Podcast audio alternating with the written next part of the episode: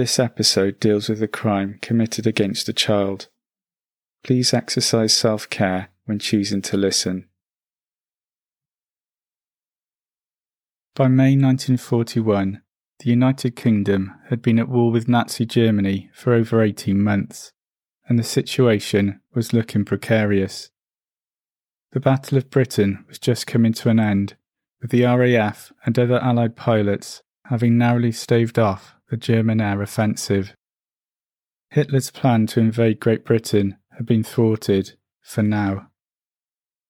The country was increasingly cut off, as cargo ships were forced to play a nerve wracking game of cat and mouse with German U boats as they looked to bring food and supplies from across the Atlantic. On the home front, things were also tough due to strict food rationing and the constant threat of enemy bombing raids. The town of Swansea in southwest Wales was heavily bombed in February 1941. Over 200 people were killed and more than 400 injured over the course of just a few nights. This was the context in which the following events took place. When three and a half year old Justina Macari awoke on the morning of Saturday, 17th of May, 1941, it was the first warm sunny day Swansea had experienced in a very long time. For what felt like months, southwest Wales had been besieged by overcast skies and continuous rain. Justina, who was known by friends and family as Christina, gobbled down her breakfast of fried egg, bread, and warm tea. At 9:30 a.m., she rushed outside to play with some other local children in the street. Modern parents may be shocked to hear of a girl so young heading out to play on her own. This was a very different time when considering parenting norms. Christina was known to frequently roam around the local streets, playing with other children. She would even hop on buses unaccompanied for a stop or two. This was something she loved to do. Christina did seem older than her three years. Numerous contemporary reports in the Western Mail make note of her above average size and height. She was said to be more like a five year old in appearance and manner. She was confident and friendly with adults and would often talk to customers who came into her father, Eugenio's fish and chip shop. The family had moved to Swansea to take over the business a couple of months previously. The premises were situated on Dilwyn Street, and the family lived in the accommodation above the restaurant. That morning, Christina played outside for a few hours before returning home to check on her mother, who was feeling under the weather and resting in bed. Christina didn't stay very long, and her father, Eugenio, saw her leave the house at 12:30 p.m.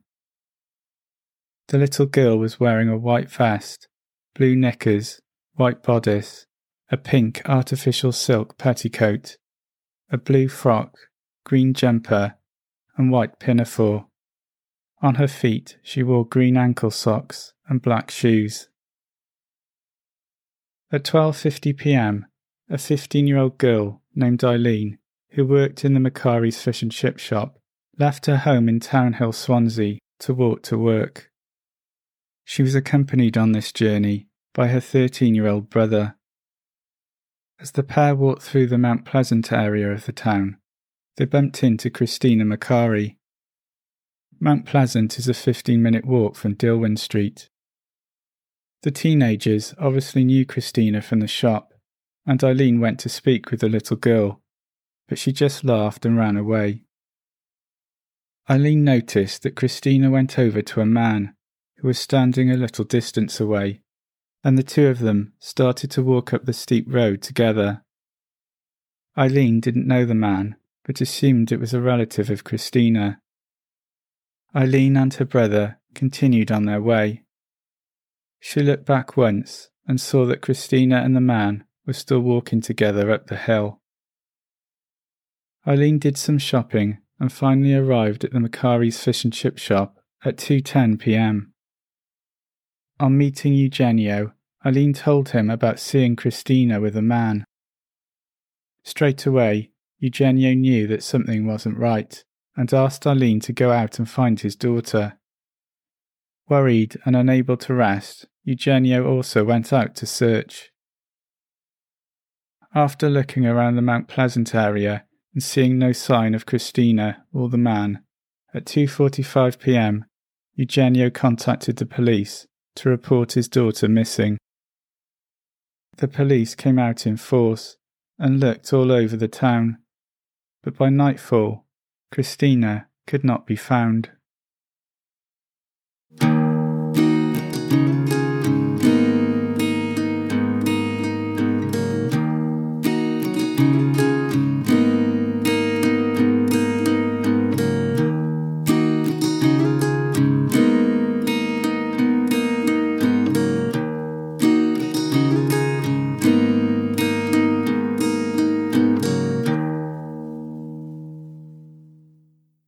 Hi, it's John here. Just a very quick message to say if you'd like to, you can now become a supporter of the podcast. I strive to make the podcast as best as it can be, which entails a lot of research and writing. Your support will help me to access things like newspaper archives and ensure lesser known cases are aired. Anyway, follow the link in the show notes if you'd like to. In newspaper reports from 1941 about this case, Justina's name was spelt many different ways. Author Geoff Brookes, who wrote a book about Swansea murders in 2013, spells it G U I S T I N A. Traditional spellings of the Italian name Justina spell it G I U S T I N A. As you have heard, Justina most often went by Christina, and her friends and family used this name most often.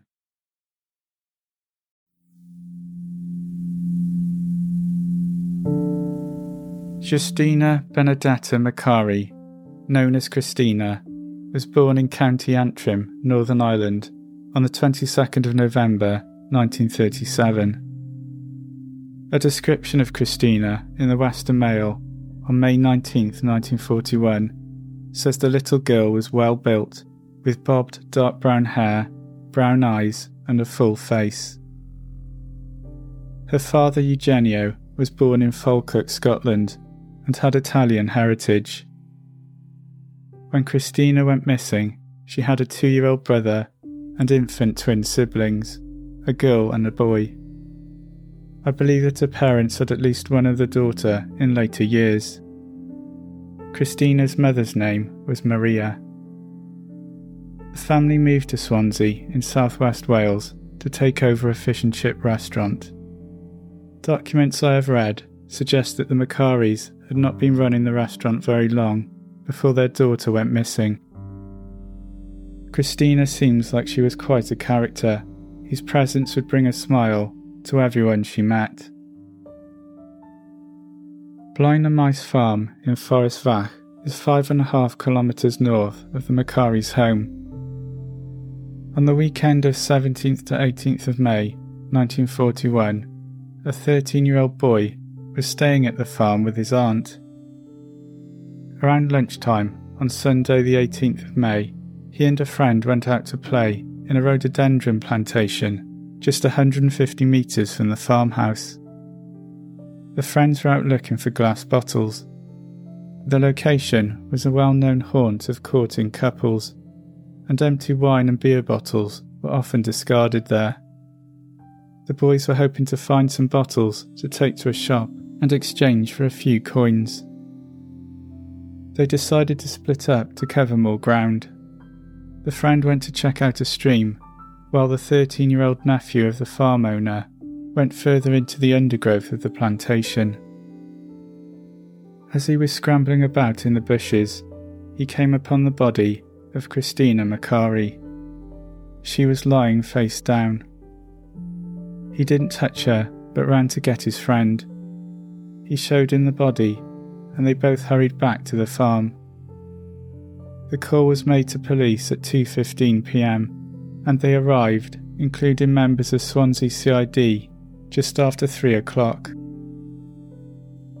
Investigators found the body laying with its head towards the road and farmhouse, and feet pointing towards the small stream. It was on its left side, with the right arm bent and left arm trapped under the body. The left side of the face was against the ground and covered by undergrowth. The body was clothed, apart from the right shoe, which was suspended in a nearby branch, about half a metre off the ground.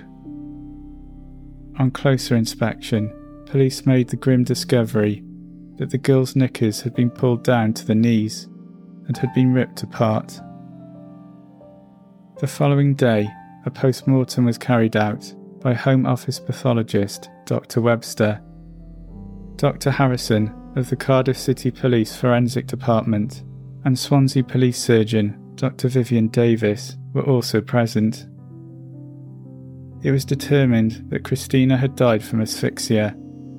She had been smothered by something being pressed down on her face while she was on her back, or her face had been pressed into something. There were no scratch marks on her face, which led investigators to conclude she had not been killed in the rhododendron plantation where she was found. Time of death was estimated to have been 7 pm on Saturday, 17th of May though it could have been earlier. The only mark on her body was a slight bruise near her left hip. Please be aware that this next sentence deals with the sexual assault. I've kept details to a minimum, but have included these facts as they are pertinent in light of a potential suspect. Please skip forward 10 seconds or so if you prefer. It was also confirmed that Christina had been sexually assaulted though she had not been penetrated with a penis, more likely a finger. Examination of the stomach contents indicated that Christina had eaten something after her breakfast. Traces of chocolate and ice cream, or possibly chocolate ice cream, were found. Most odd was the discovery of a fair amount of plain paper within the stomach. The largest single piece measured 3 centimetres Police thought this may be the remnants of a paper bag used to hold sweets. Christina had eaten these things approximately two hours before she died. Detective Inspector E. Jones of Swansea CID led the investigation and within a day or so found several witnesses who had seen a girl matching Christina's description in the company of a man on the afternoon of Saturday, 17th of May. The first was a 45 year old bootmaker who saw a man and small girl walking up Mount Pleasant Road. This is a particularly steep hill, and the girl was lagging some way behind the man. Occasionally, she would run and catch up with him, but she would soon be out of breath and fall behind. He noted that the man did not try and help the girl in any way. The bootmaker felt like saying something to the man, but he didn't and overtook them without addressing him.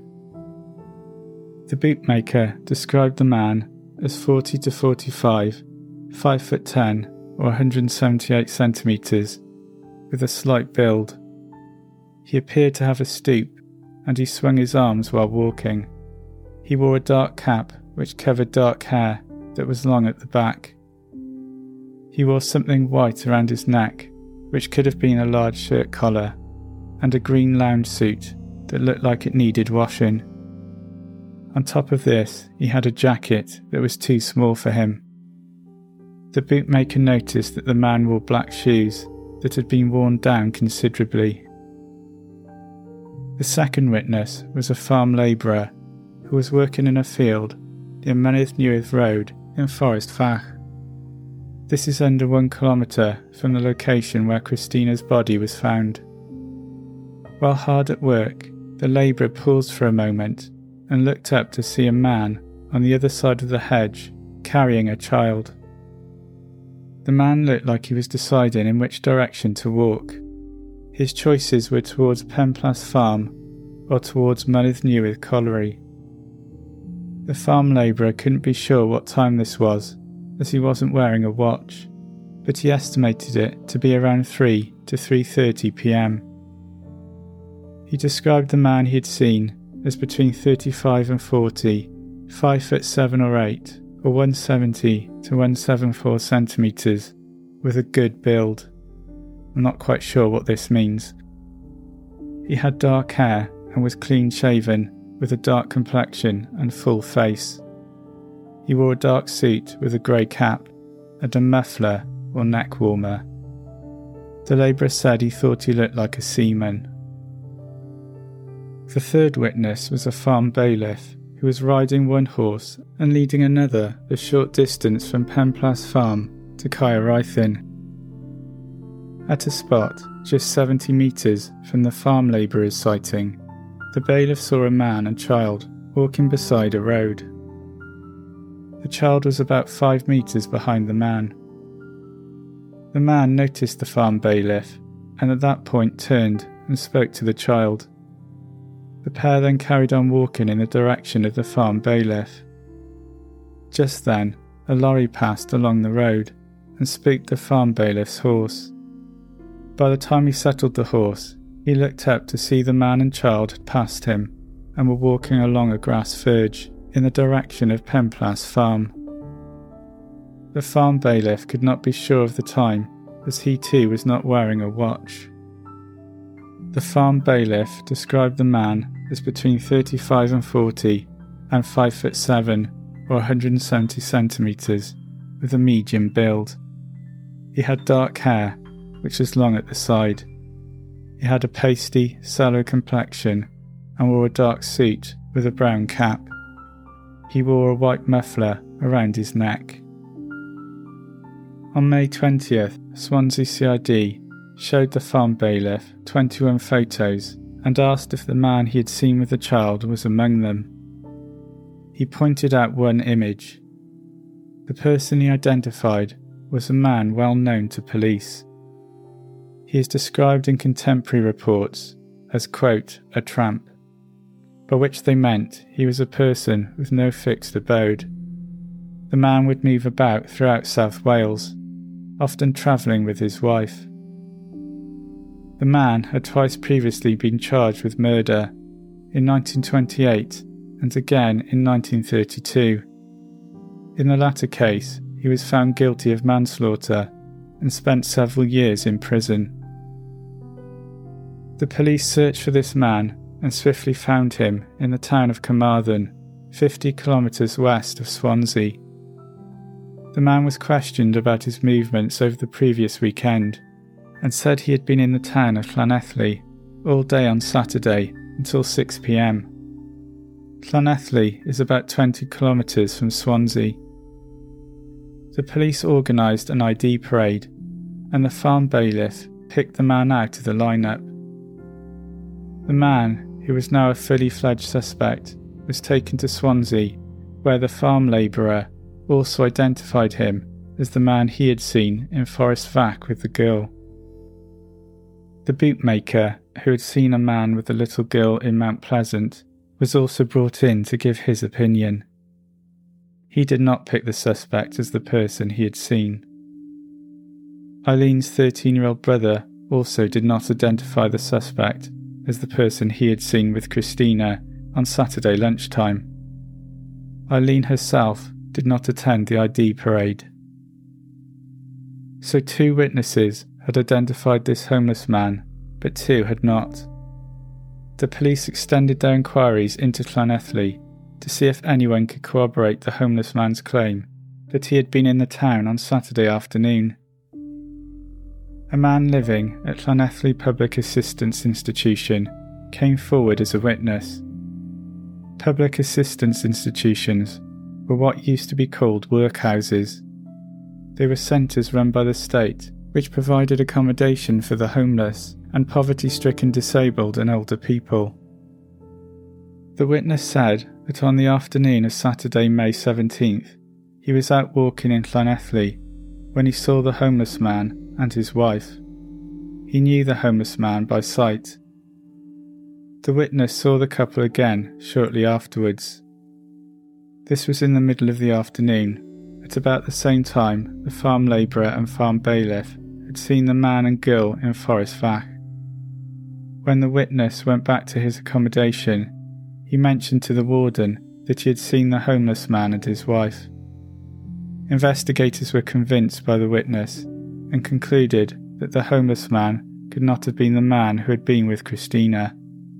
He was released from custody and dismissed as a suspect. Having drawn a blank and with the pressure mounting, Swansea CID called Scotland Yard for assistance. Chief Inspector G. Hatterill and Detective Sergeant Tansill arrived from London and immediately extended the search for the culprit.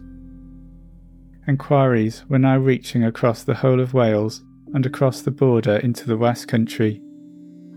They initiated a widespread appeal for witnesses through cinemas, theatres, and churches. This strategy paid off as more people came forward with information. A 42 year old greengrocer said on Saturday, May 17th, he had left his stall at 1:50 p.m. to return home to Mount Pleasant for lunch. As it was a nice day, the man spent some of his lunch break in his front garden, taking a look at the onions he was growing. The grocer said he happened to glance across the road and noticed a man sitting on a bench. He then saw the man stand up and beckon a small girl who had just come out of a sweet shop and was crossing the road. The girl got to the curb and the man sat back down. The witness was then distracted by sorting out things in his garden. When he next looked across the road, the man and the little girl had gone.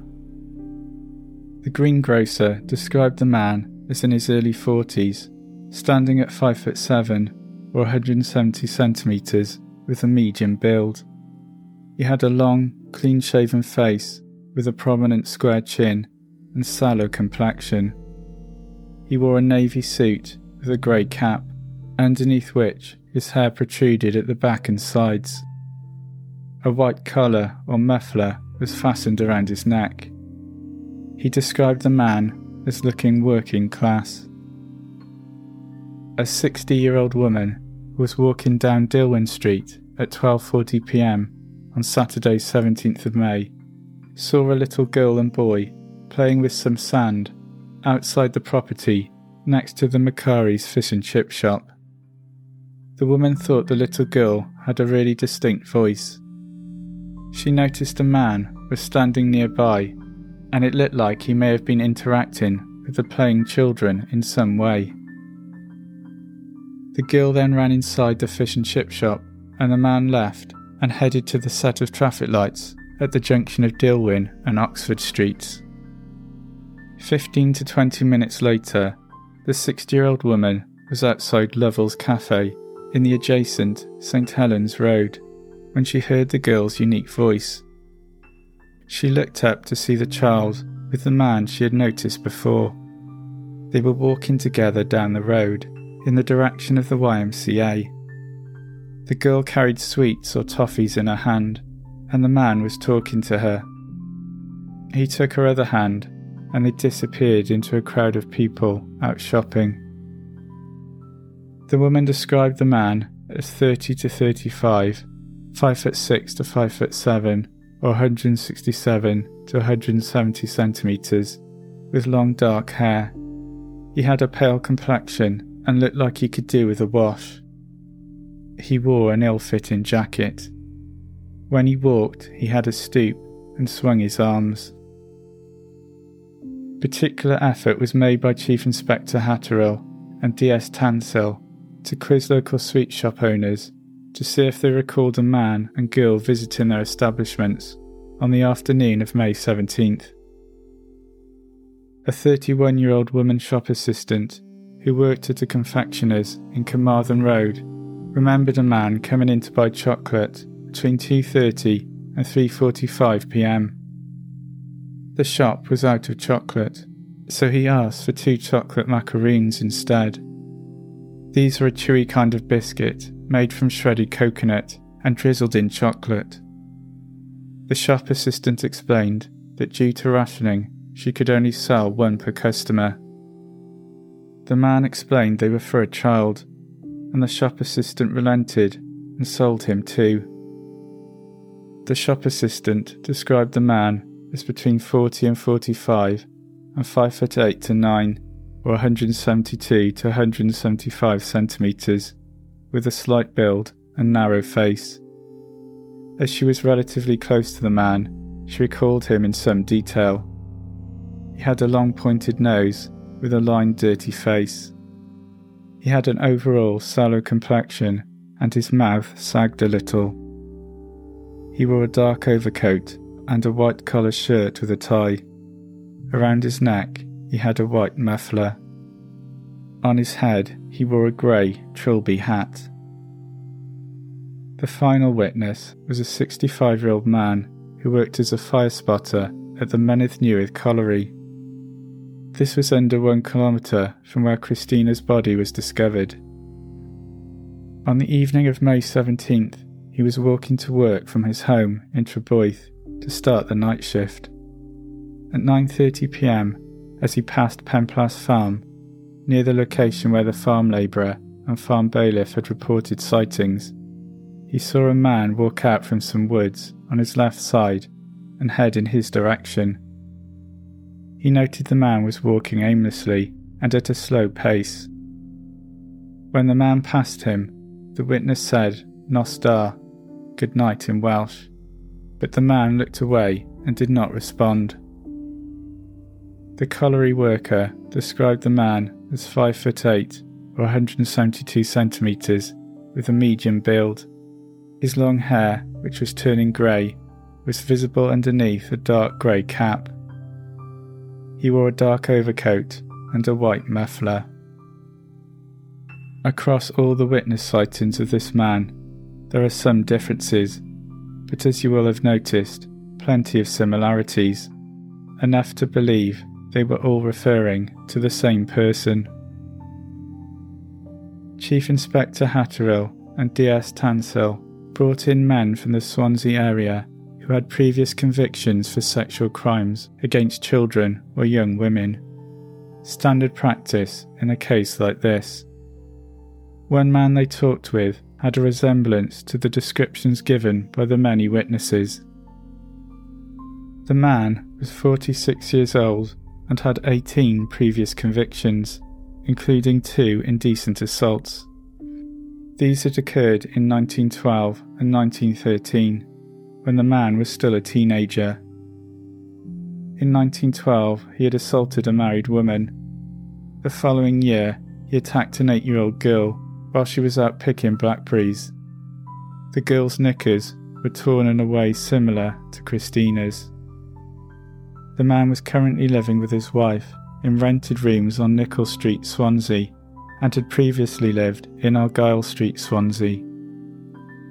The man had married in 1937 and had been living in Swansea for four years.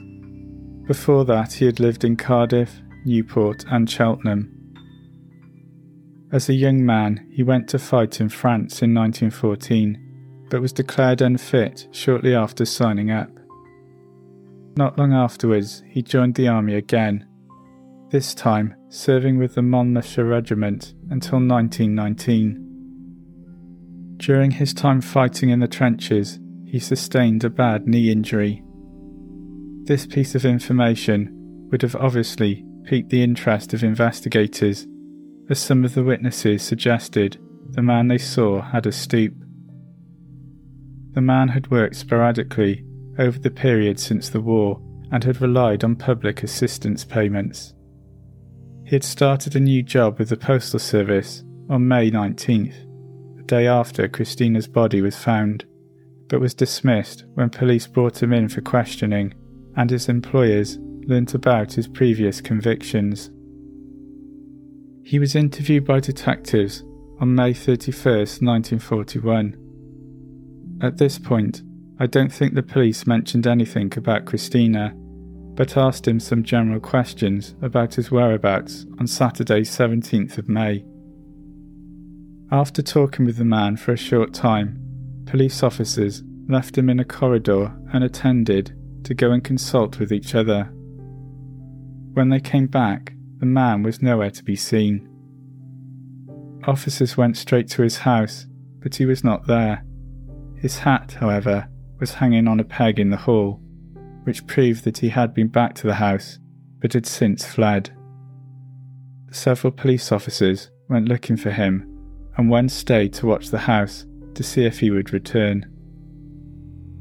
A while later, the man did return, and the police officer went to the door shortly afterwards, only to be told by his wife that her husband was out.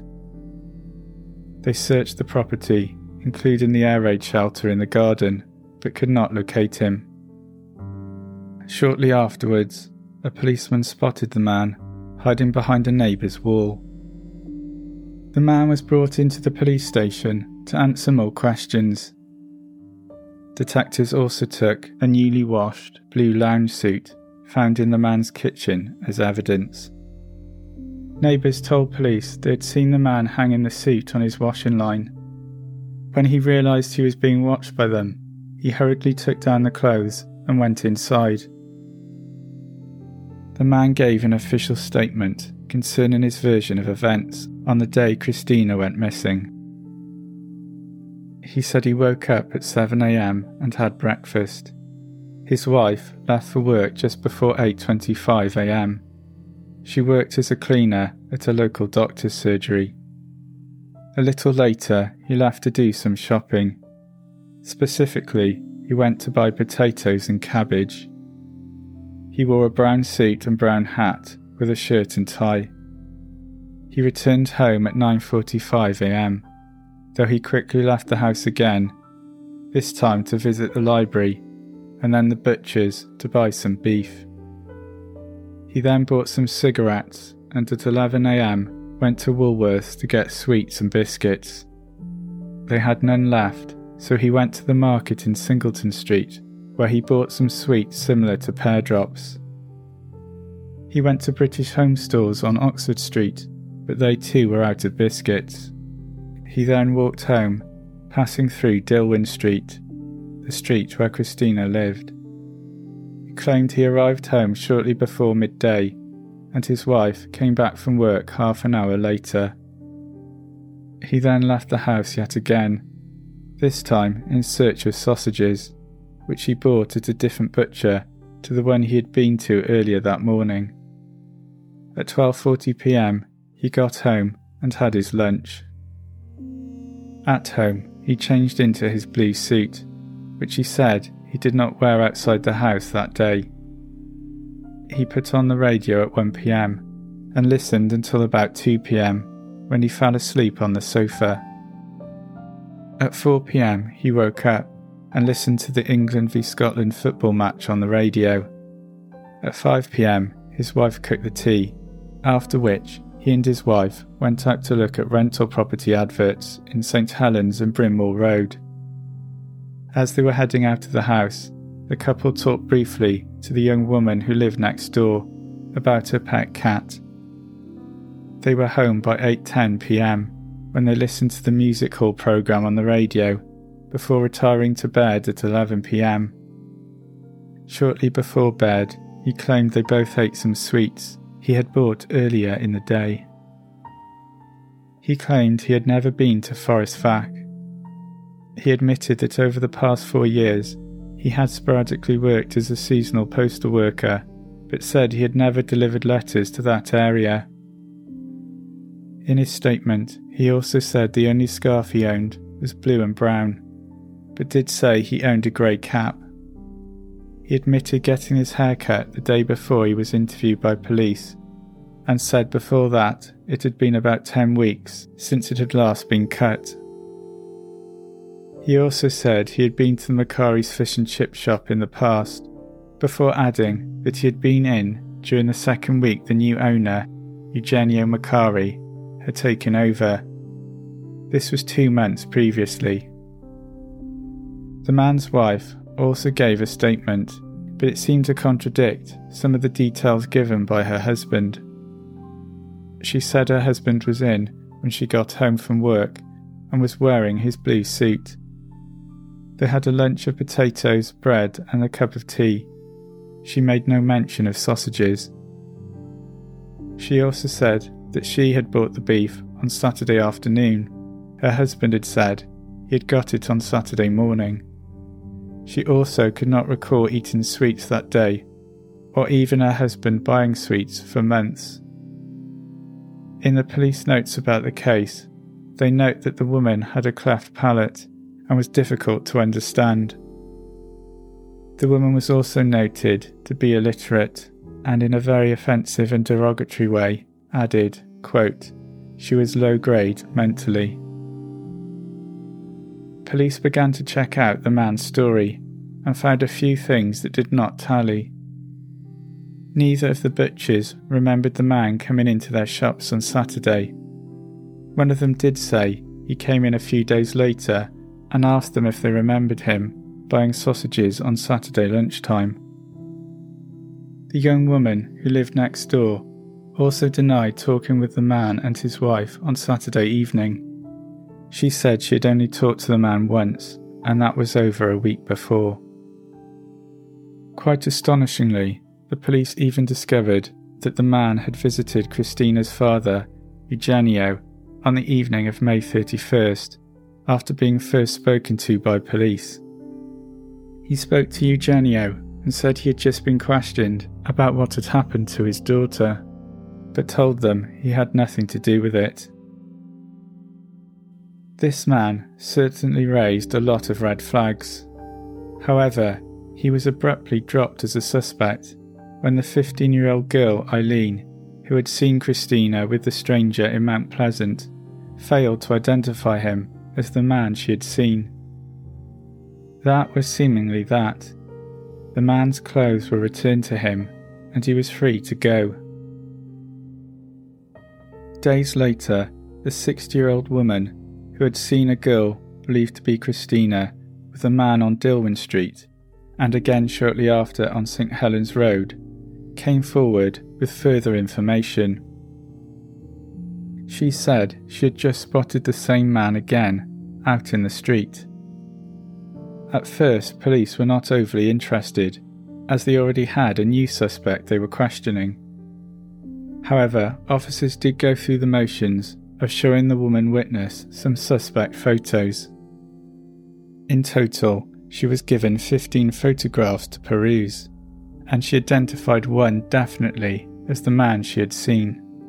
It was, of course, the suspect they had just released. The officer had included his photo in the collection, even though he had been ruled out. Even so, police were not convinced. Then, the witness also described a woman she had seen with the man that they instantly recognised to be the suspect's wife. It was at this point that police had a major breakthrough with the discovery of yet another witness. News of this person came to officers working the case through the grapevine. The witness himself did not come forward, but had shared with some friends that he believed he had seen something important. The man was a first aid attendant at a factory, but had previously been a Swansea police officer. He had been drummed out of the force because of a drink problem. He was very bitter and felt he had been treated badly by the police and was at first reluctant to help them with their inquiries. This attitude changed once he realised the significance of the information he had and the wickedness of the crime that had been committed. On June 6, 1941, he went to the police and gave an official statement. The witness had frequented the Macari's fish and chip shop on a few occasions and knew Christina by sight. At 3:35 p.m. on the afternoon of Saturday, May 17th, he was on the number 83 bus when a man and child got on at the stop on the junction of Matthew Street and Carmarthen Road. The witness recognised the girl but couldn't pinpoint from where he knew her.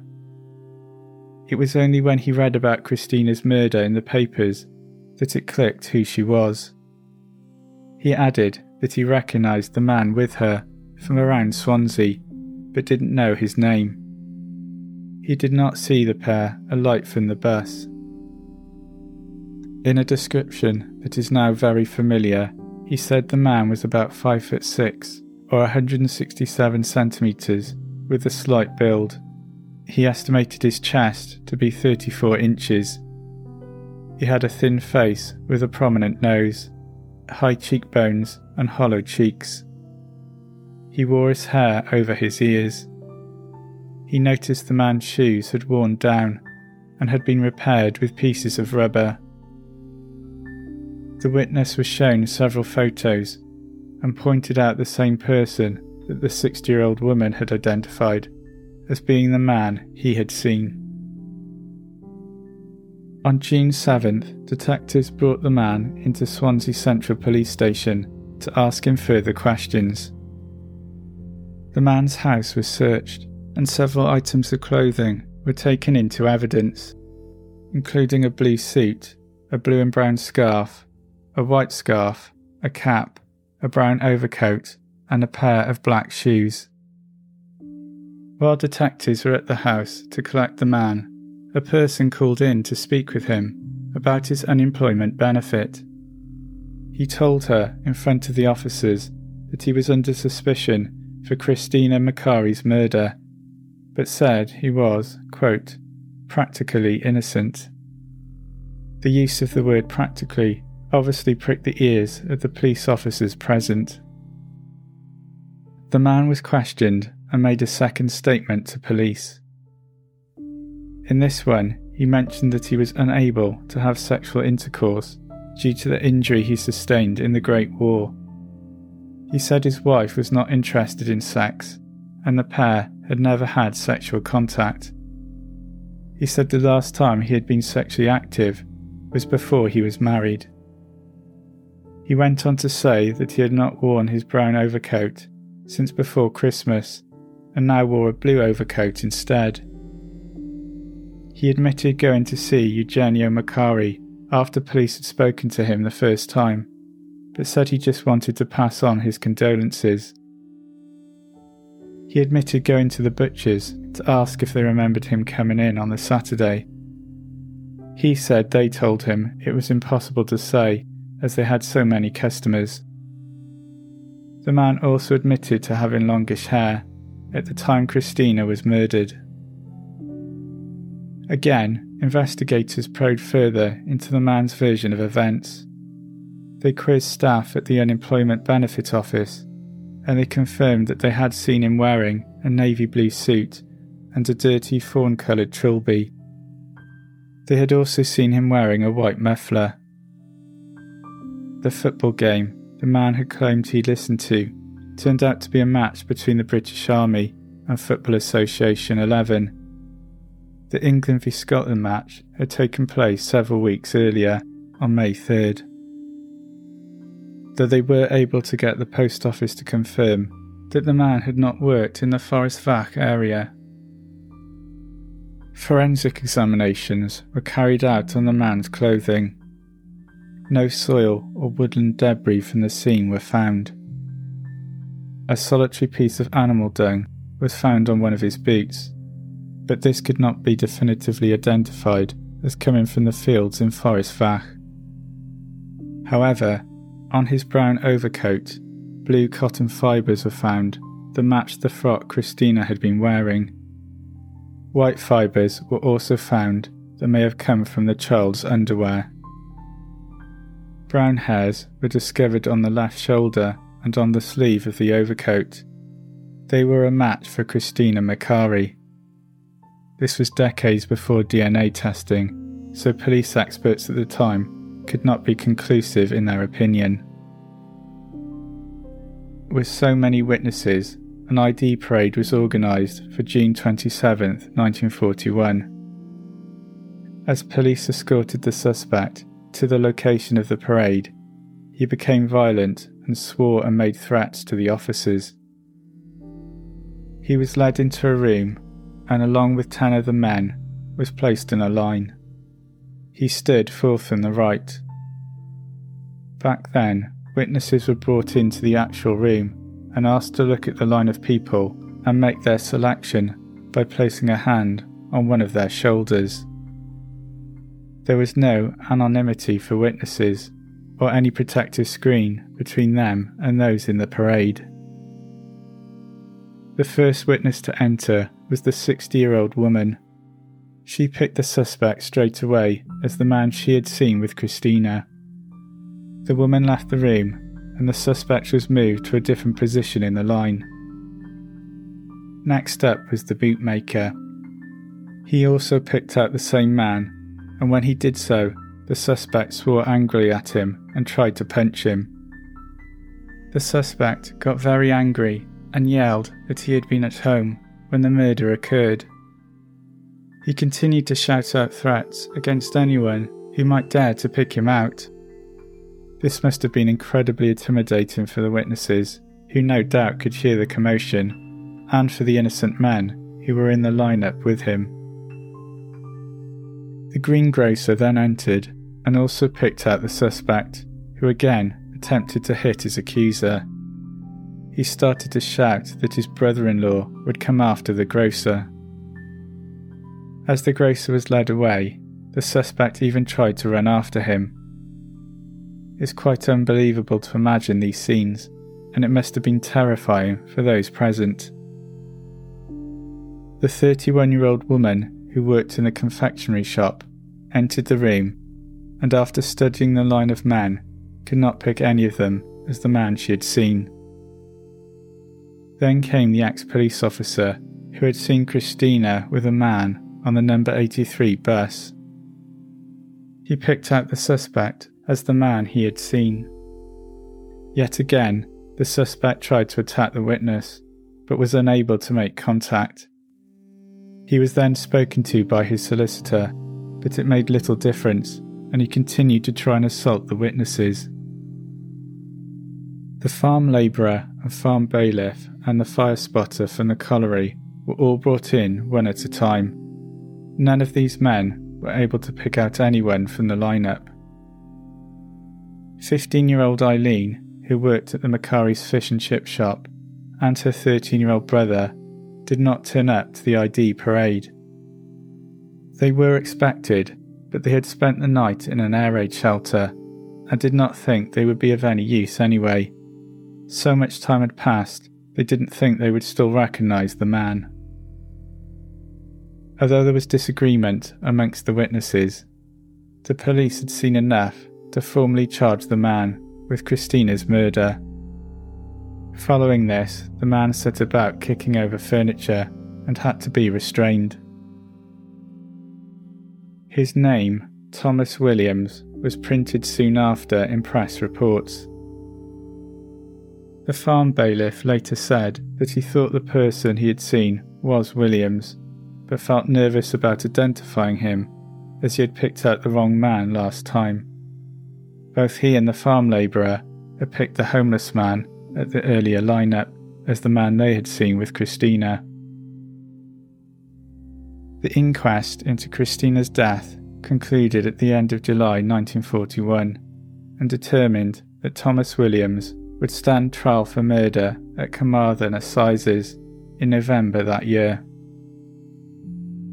The prosecution busied themselves building a case, and the police put together a timeline of Thomas Williams's movements on the day Christina went missing he met the girl in Dillwyn Street at 12:40 p.m.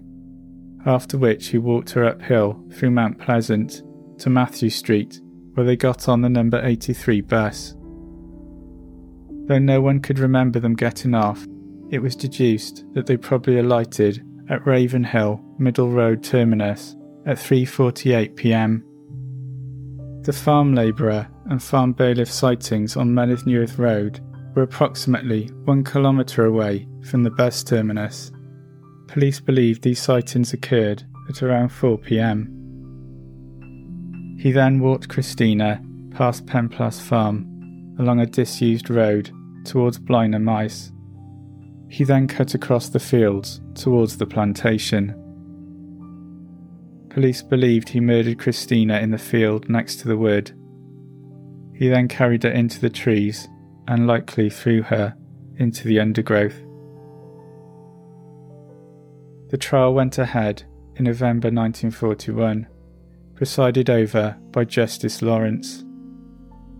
It did not go the way of the prosecution, with the jury given a verdict of not guilty. Despite several witnesses identifying Williams as the man they had seen with Christina, an equal number of witnesses did not. The prosecution could not disprove the fact that he claimed he had not been to Forest Fach before.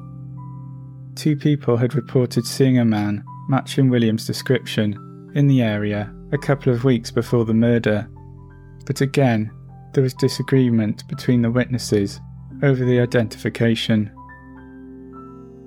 Williams's wife backed up his alibi for the afternoon, although, as we have seen, her version of events contradicted her husband's in several aspects. This wasn't enough to prove Williams was lying. The jury didn't even hear all the evidence. For example, the forensic evidence concerning the human hairs and pieces of blue and white cotton found on Williams's clothing was not aired in court. Halfway through the defence case, the judge asked the jury if they had heard enough to come to a verdict. They said they had, and Thomas Williams was acquitted and walked out of the court a free man. I have not been able to find out what happened to Thomas Williams or his wife after this. In 2013, author Geoff Brookes wrote a book, Swansea Murders 1770 to 1946. Part of the book is given over to the unsolved murder of Justina or Christina Macari. On his website, he has compiled a condensed retelling of the case.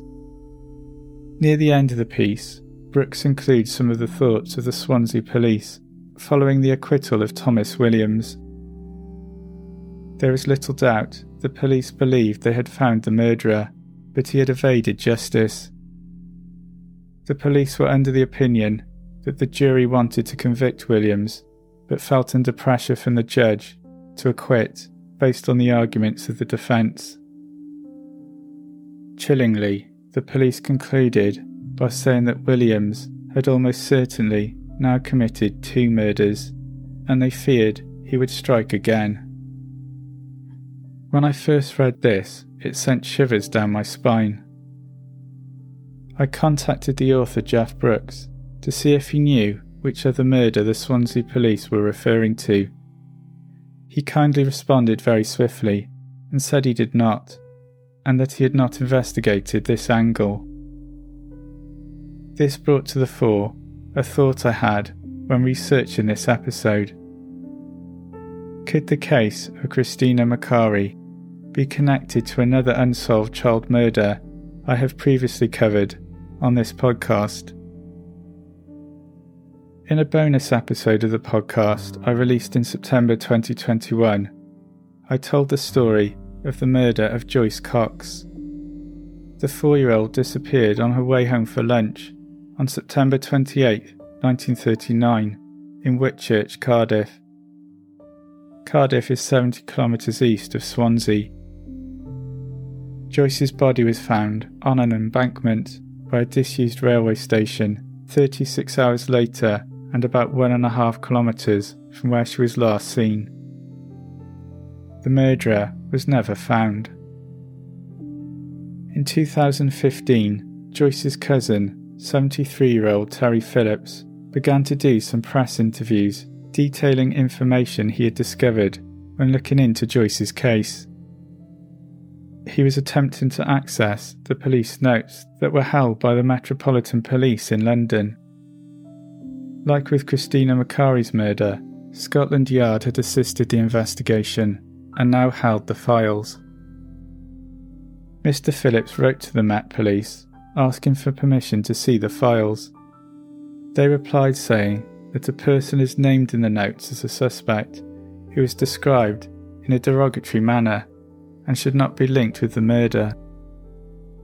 As it is an unsolved murder with potential for reinvestigation, no matter how slim, the Metropolitan Police chose to invoke a special rule, preventing anyone seeing the case notes for a hundred years. meaning they would be under wraps until 2040. This, they said, is to prevent information getting into the public sphere, which could lead to the suspect being identified. This suggested that at the time the person could still be alive, or if deceased, that his legacy and reputation would be unnecessarily sullied and harmed. It was also confirmed by police at this time that there had been two suspects in the case. In 2017, the South Wales Police held a cold case review of Joyce's unsolved murder and said that the main suspect died as long ago as the 1950s. Joyce's cousin, Terry Phillips, put forward a theory that an unnamed retired police officer may have been Joyce's killer. So, are the murders of Joyce Cox and Christina Macari connected? Read in the second statement given by Thomas Williams to Swansea Police. I am pretty confident that he was asked about Joyce's murder. In the statement, which I read on unsolvedmurders.co.uk, Williams stresses that he has never been to Whitchurch or worked there. This is where Joyce was murdered though he says he did know where it was, and he knew Cardiff pretty well. He had already admitted that he had lived in Cardiff in the past. It seems a random fact to include in a statement concerning a murder in Swansea, unless you have been asked a very specific question. Looking back over my script for the episode I did on Joyce Cox, I was stopped in my tracks when I read that one of the people police were looking to trace was a man with a slouch seen in the area at the time. The man spotted with Christina Macari was said to have a stoop. Thomas Williams had an injury to his leg, which may have affected his posture and gait. There was also reports of a man offering sweets to small children in the weeks before Joyce was killed. This was a tactic used by the man who killed Christina the pathology report showed that, like Christina, Joyce had also been given food by her murderer. I think there is a good chance the Swansea police believe Thomas Williams was responsible for the murder of Joyce Cox. I cannot say if Williams was considered a suspect by the Cardiff City Police. Due to his convictions for indecent assault and the fact he was charged with the murder of Christina Macari, I'm confident he is not the name being withheld by the Met Police in order to protect the person's reputation. I wouldn't share the name if I thought it was. Could Thomas Williams be the other suspect that South Wales Police said died in the 1950s? It's impossible to say. The murder of Justina, or Christina Macari, is not well known, even in Wales. It is rarely mentioned in the lists of unsolved Welsh murders that circulate online. The tragedy happened over 80 years ago, but as I have read about the case, the loss of Christina's life and the sense of injustice still feels palpable. It really is heartbreaking. Christina is buried along with other members of the Macari family in a plot and Danygraig Cemetery in the east of Swansea. The Macari family continued to run the chip shop in Dillwyn Street for many years.